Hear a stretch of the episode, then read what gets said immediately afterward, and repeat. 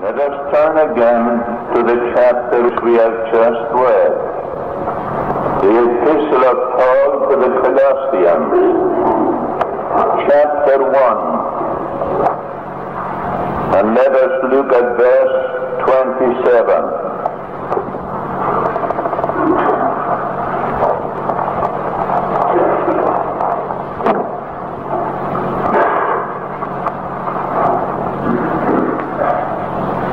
To whom God would make known what is the riches of the glory of this mystery among the Gentiles, which is Christ in you, the hope of glory.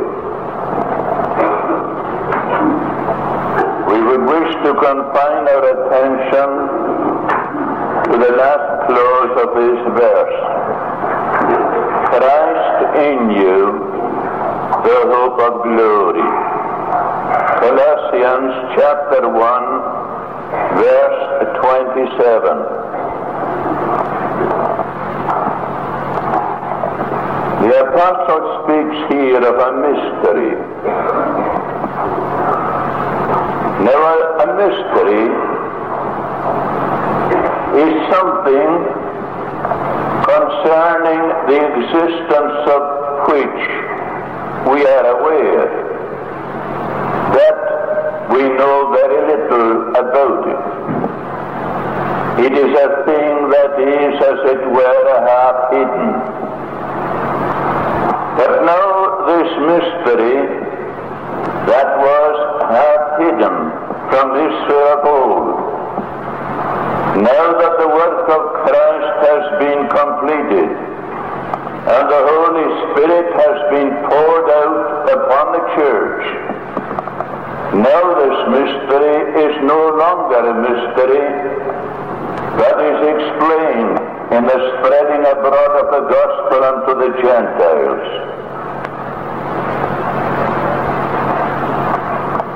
And then the apostle making that clear, says, which is Christ in you, the hope of glory.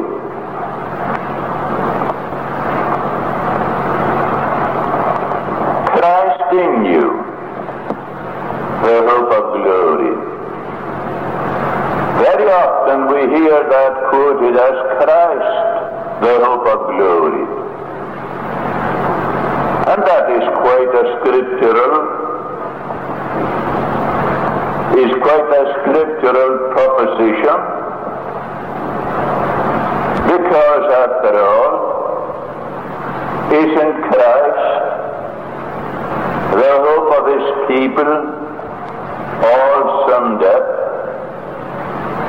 Isn't it when they reach glory that their hope shall be fully complied with, when they will see him then face to face. Truly, Christ is the hope of glory. But what we have here is Christ in you, the hope of glory. And we just take these words as they are as we have them in this translation. Christ in you, the hope of glory. Now, in seeking to consider these words, first of all, we would like to see how can Christ be in you? That is to say, in the Lord's people. Because the apostle is writing to the Lord's people. How can Christ be in you? We know that we can be in Christ. That is a scriptural doctrine. But what we have here is Christ in you. And how can that be? And then in the second place we shall pass on to ask, how can Christ in you constitute the hope of glory?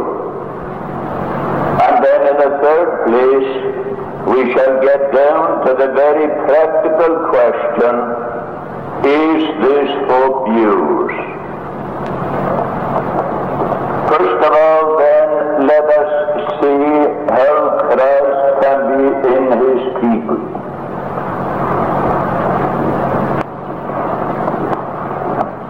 In the chapter of Romans, and at the ninth verse, we find there what casts light upon this question. That ye are not of the flesh, but of the Spirit, if so be the Spirit of God dwell in you. Now, if any man have not the Spirit of Christ, he is none of his. The Spirit of God dwelling in you, that is the Spirit of Christ. If any man have not the Spirit of Christ, he is none of his. Christ then dwells in the heart of the believer through the Spirit. And there is the source of the life of the believer. Christ dwelling in the heart. There is the blessed fountain from which the tide of sanctification ever flows throughout the soul. Christ there in the heart. And if any man have not the Spirit of Christ, says the Word, he is none of these. Now, this is not a natural condition. This is not something that people may grow into. Nor is it something that they may attain by their own self-endeavors. It's not a natural condition. They cannot attain to this, no matter how godly they may try to be. How then does Christ enter into the heart? Christ enters into the heart in the new birth, in the regeneration of the soul. When the soul is made a new creature, Christ, the Spirit of Christ, enters into that soul and dwells there and abides there. And this entry then is, effect, is effective not by the creature's act. There is an aspect of the gospel very popular today which is anything but scriptural. And Christ is depicted as though he were knocking as a humble suppliant at the door of a sinner. And it is made out that he is dependent upon the will of the sinner for the opening of the door of his heart. And that if the sinner does not open the door, then Christ departs sorrowful. No. That is anything, that conception is anything but scriptural. It is altogether founded upon a single verse, which I need not mention, that the understanding of those who take that meaning from that particular verse is mistaken. When Christ knocks at the door of the sinner's heart, he knocks with the knock of a king. The days of his humiliation are forever ended, and he'll never come as a suppliant to a sinner, but he'll come as a king. The door must needs be opened. He'll not enter in at that door against the will of the sinner, but the way in which he effects entrance is by the exercise of his kingly power in making that sinner willing, willing in a day of his error. But so when he enters in, he enters in with the full consent of the sinner.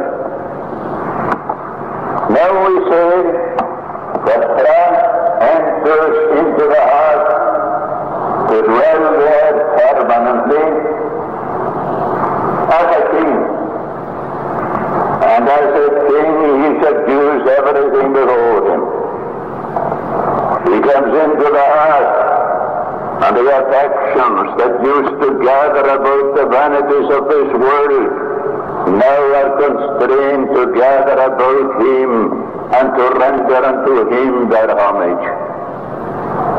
And the emphasis which counted so much for the sinner in the life that he lived until now fade out of sight because of the glory that he sees now in Christ. And Christ, our King, rules in the interests of his life. The main interests of his life are all centered about Christ. Christ as King subdues will to himself. And that will that was so rebellious now is asking humbly, Lord, what wilt thou have me to do? That is all the desire of the will now, to do the will of him who has come in as king, to rule in that heart, and to subdue for his own glory that life unto himself. He comes into the heart to take up his dwelling there as king. And that affects, as we have seen, the whole life. And therefore, the entry of Christ into our life or into our heart is something that cannot be hid. Something that cannot be hid from those who know the person concerned. Those who know it at once discern that there has come a fundamental change here, and they say, oh, so and so is saved. Christ has come in, in the power of His Spirit, to take up His dwelling there in the heart. and in that way, we, under, we understand how Christ can be in you. If it is, if this be your experience, then Christ is in you as the indwelling Spirit of Christ. And if any man have not the Spirit of Christ, he is none of his. Now in second place, how can this indwelling Spirit, the Spirit of Christ, the possession of this indwelling Spirit constitute the hope of glory? That's our next consideration. But first of all, what do we, what do we mean by this glory? There is a glory that is above every earthly glory. A glory that pertains to the world that is to come and to that region which we know by the name of heaven.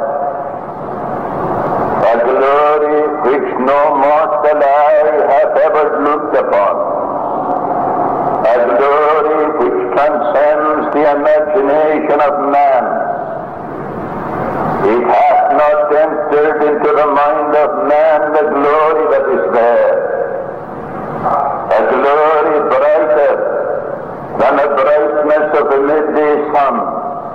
A glory that shall never fade away.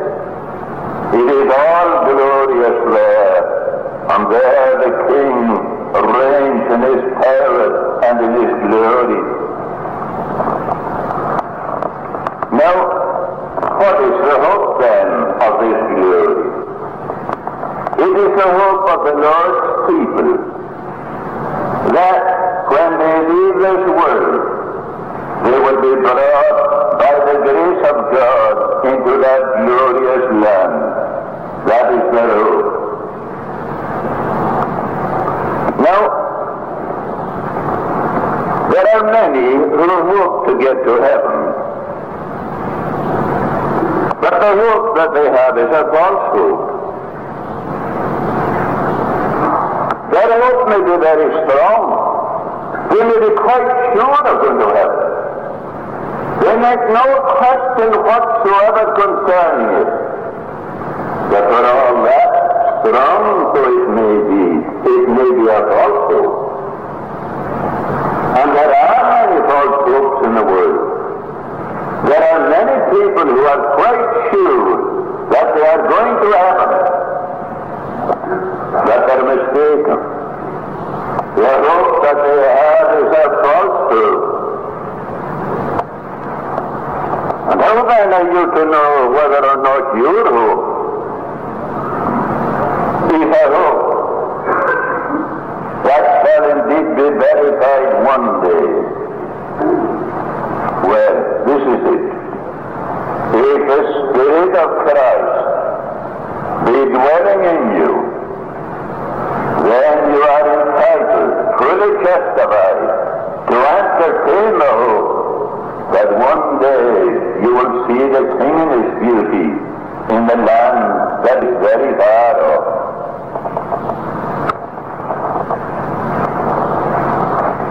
That constitutes then the hope of glory. Christ dwelling in your heart as the indwelling spirit.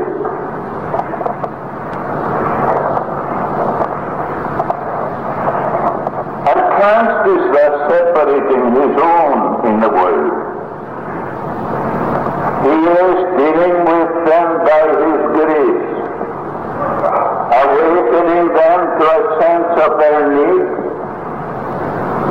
then dealing with them in His grace and making them new creatures, and in the new birth entering into their hearts. And by so doing, He is separating them out from the children of this world. So that although they are still in the world, they are no longer of the world.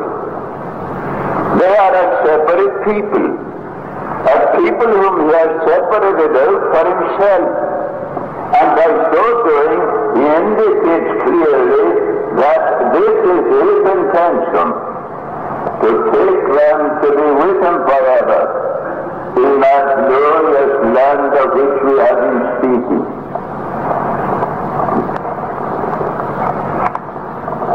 Now, the surety of all this, or of their expectation, does not lie in the hope itself. As we have said, the hope may be strong, but it can't be not in you. A hope strong is a hope which shall never be realized. As against that, your hope of ever seeing the glory in the land that is above may be very faint. But faint although it may be, if Christ be in you, dwelling in your heart as the indwelling spirit, then assuredly, in spite of the weakness of your hope, you shall see the King in the Zion that is above. When does this hope appear? This hope appears when you are brought to a saving knowledge of Christ. When this takes place, which we have been trying to describe, when Christ enters into your heart, when the Spirit of Christ indwells in you, the immediate result of that is that you entertain a hope of entering into the glory land once you leave the wilderness of this world. Thus we say that this hope, or rather that this condition, Christ in you, constitutes the hope of glory. And now, in the third place, we come to ask the question, a very plain, a very practical question, is this hope yours? I know you hope to get to heaven. In all probability, every person within these walls tonight entertains the hope of reaching heaven at last. All have that. Yes. But upon what is that hope founded? Is it based upon your endeavors to lead as godly a life as you can? You are trying to do the very best you can, maybe. You have set yourself out to, re- to live a religious life. You think that it is practically impossible for anyone to be more religious or more diligent in his or her religion than you are. And because you are so diligent, because you are so zealous, because you are so, so sincere, because you are so earnest, you fully expect to see the Lord in heaven. But ah, my friend, if your hope is based upon your own righteousness, let me tell you upon the authority of God's word that that hope is a vain one. If your hope be based upon what you are and what you do, that hope will vanish away at last. It will simply a light in the night. Or it may be that you are entertaining the hope that God will be merciful to you when you leave the world, because He is a merciful one, because it is in His nature to show mercy unto the poor and needy. Your hope then is based upon the merciful nature of God. I remember when a very young man in Edinburgh, listening to a very eminent preacher from England, and he, towards the end of his address, exhorted his audience to press to this, not have any fears concerning eternity, concerning death and the beyond, but to press to this, that God would deal with them as men. That was his gospel. There was no word of the words of Christ. There was no word of Calvary. There was no word of atonement. No word of the quickening and saving work of the Holy Spirit. God, because He is a merciful one, will deal with you as man. Well, at that time I didn't know my right hand from my left so far as spiritual things were concerned. But I knew my shorter catechism, and I knew that man, in spite of all his eminence, was wrong. But I wonder how many in that audience swallow the lie. God hath revealed his mercy in Christ Jesus. And if you don't find mercy in him, you need not expect find mercy, for God has never promised to be merciful. Outside Christ, there is the range of the justice of God, and mercy is not there. It is a fearful thing to fall into the hands of the living God.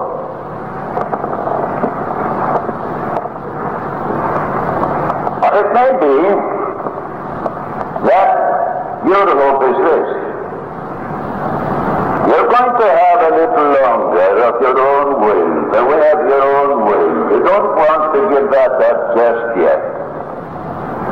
There's a lot in the world to attract you. And you love many things in this world. And you don't feel inclined to turn away from all these things just yet. You have made up your mind that one day you're going to become religious. You're going to seek the Lord and you're going to be converted. And if ever there were a sincere, true Christian upon earth, that one will be you. That is what you have resolved, firmly resolved, that you're going to seek the Lord, you will be converted, and that you will give all your life and soul unto Him. Yes. You have made a comfortable program for yourself that will allow you to enjoy the pleasures of sin for a season. And to do so as though you had all power in your own hands, whereby you might dispense with the power of the Holy Spirit, and by your own doings, so ensure as that you would find salvation in Christ. That won't do, friend. That hope is a vain one. That hope is a delusion. You are foolish indeed to entertain such a hope as that. What then? Yeah, perhaps you feel that you are driven to that refuge where many take refuge when such a question as this is addressed to them. You say, I can do nothing about it. If the Lord will be merciful to me, he will be merciful. But if the Lord will not come to me in his mercy, then I can do nothing about it. There are many sheltering there, sheltering in the doctrine of their own native inability, in their spiritual inability. And they say they can do nothing about it. Look here, friend, you can do something about it. And you can do something that you have never done before. And that something is this. You can give heed to the gospel call, and you can consider seriously the gospel message. You have never done that yet, it may be. You've been fighting with the gospel. You have been turning aside the gospel message under this pretext under that pretext, and you have never yet sincerely faced up to the gospel message and given to that message the heed that it demands and that it has a right unto. You've never done that yet. And that's the first step. Nobody can be saved without giving heed to the gospel message. And if you don't take the first step, you need to think about the rest of the way. The rest of the way is utterly impossible. The first step is to give heed to the word of the Lord. To take the word of the Lord to heart and to believe that the Lord means what he says. And you haven't done that yet. But supposing you take this first step, the next thing is to inquire as to what are the gospel terms. In other words, what must I do to be saved? That is the cry the gospel message. What must I do to be saved? What are the gospel terms? And briefly, we may state the gospel terms in this wise. Whosoever will, let him come and take the water of life freely. And him that cometh unto me, I will in no wise cast him. These are the terms of the gospel. They are wide. Addressed to whosoever will. The invitation is issued unto you, no matter who you may be, you who hear the gospel. You are asked to take advantage of this invitation and to come and to take the water of life freely, without sin, without fear. Take as brought in the gospel the message of salvation. And act upon the, that message by committing yourself unto the Lord Jesus Christ as Savior. That is what you are asked to do under the gospel.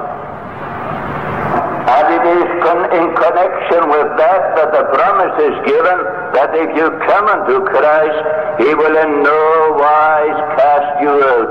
Under no conditions will He cast you out. Now then, do you wish to accept these terms?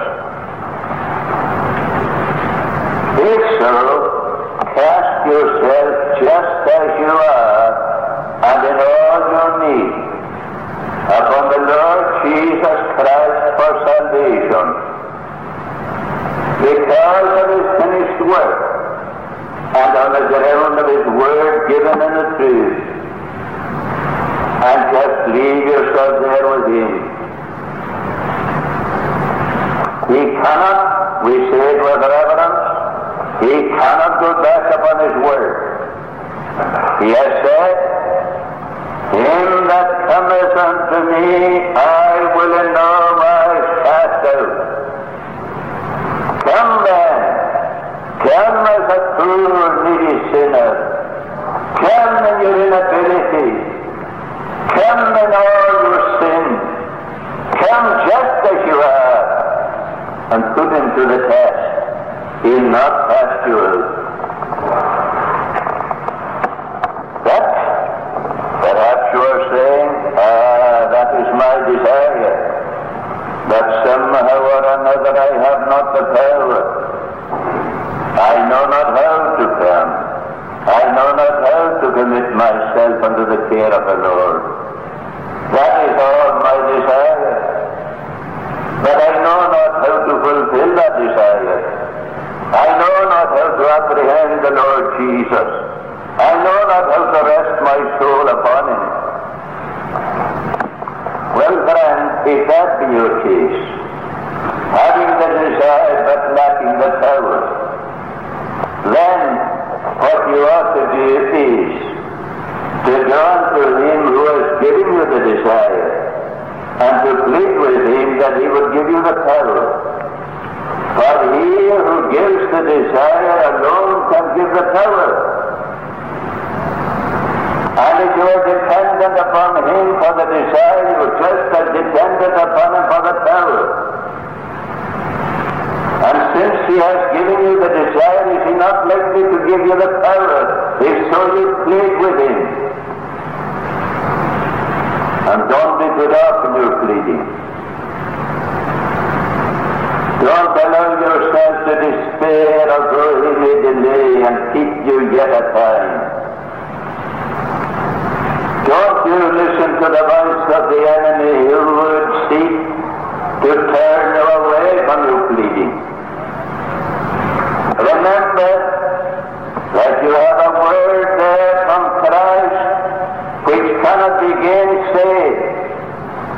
come unto him, and surely you are coming unto him, if thus you are pleading, that if, if you come unto him, he will in no wise cast you out. You've got that to, to encourage you. No matter how long your experience may be of waiting upon him and pleading with him to give you the power, to enable you to avail yourself of the salvation which is in Christ Jesus. But let me take another case. It may be that you have not the desire. That may be your case. You haven't even got the desire. You hope one day to be saved. But at present you cannot say that it is your desire to be saved now. You haven't the desire. What are you to do? Well, friend, what is required of you is this. To concentrate upon the things of God. Turn away from those things which hitherto have been taking up your life.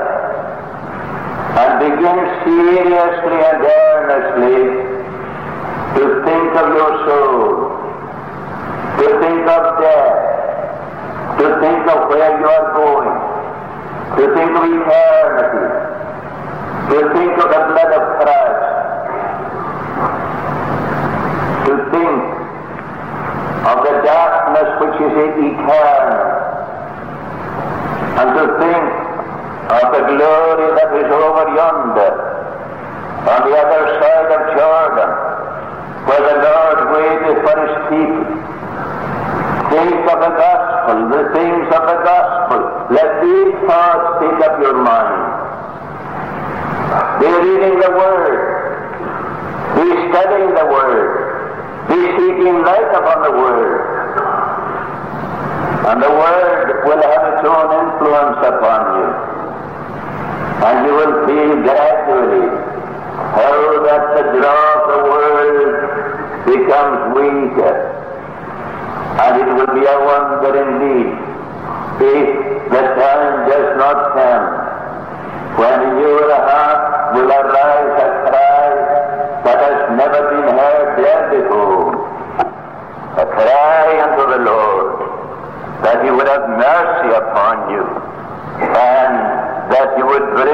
to a saving knowledge of Christ. And thus you will find yourself upon the good way, upon the way of hope. For he who gives the desire is easily entreated. But you see, it all begins there. It must begin there. Because you must realize that although it is true that by nature we are dead in trespasses and in sins, that's to say we are spiritually dead, at the same time, God is not addressing His gospel to you as though you were a stone.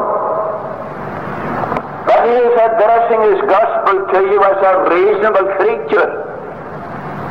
He has given you a reason.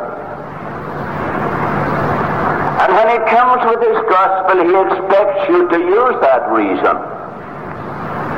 And surely, friend, it's not a reasonable thing when the Lord comes to you with the most important message that can ever meet you, who is capable of using his reason in connection with that message. And more than that, the gospel is addressed to you as a responsible creature. You are responsible for what you do with the gospel. As if when you hear the gospel message, you turn aside and refuse to consider it. Aren't you responsible for that? Certainly, certainly you are. You are turning away from life and choosing death, and you're responsible for that. Therefore, You must begin there. You must begin by taking heed of the gospel message, by giving God the attention that His word that His word demands. And if you're not willing to do that, if you don't do that, there's no hope for you. And you yourself and you alone will be responsible if in eternity you find yourself in the blackness of darkness forever and ever, where there is no mercy.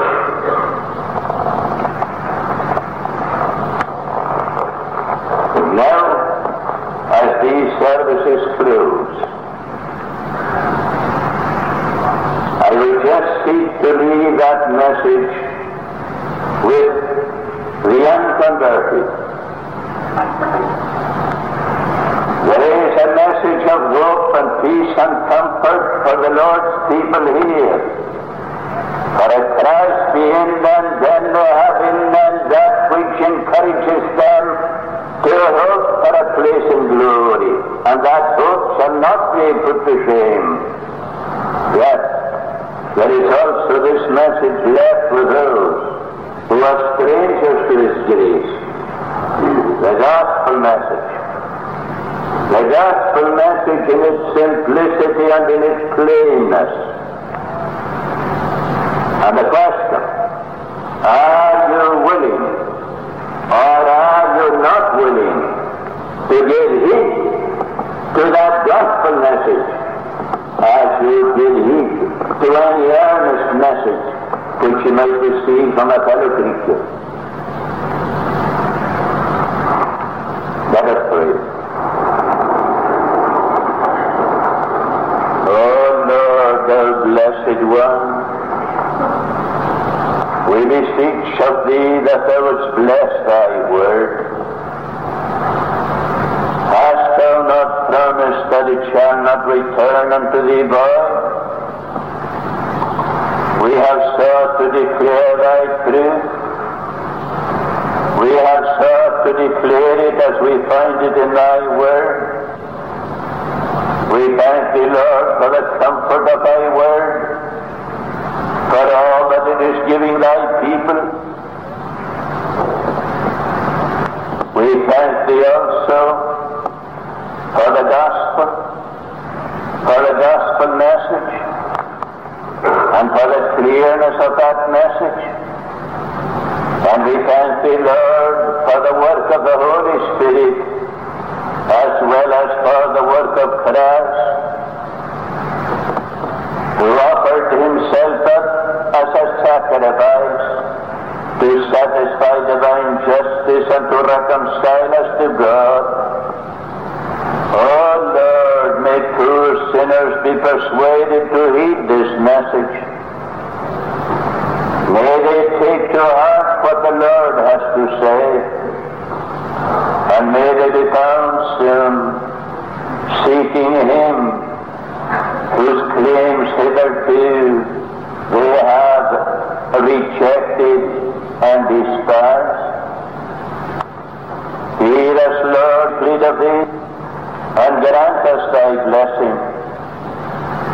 Let us not turn away from the prospect of glory that do thou enable us to say that through the Spirit of Christ dwelling in us,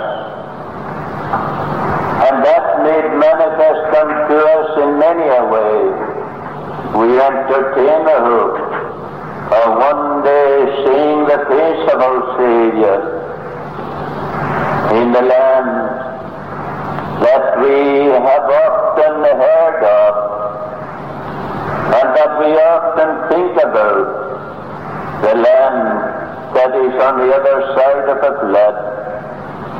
Hear us, Lord, and pardon us our sins for the Redeemer's sake. Amen.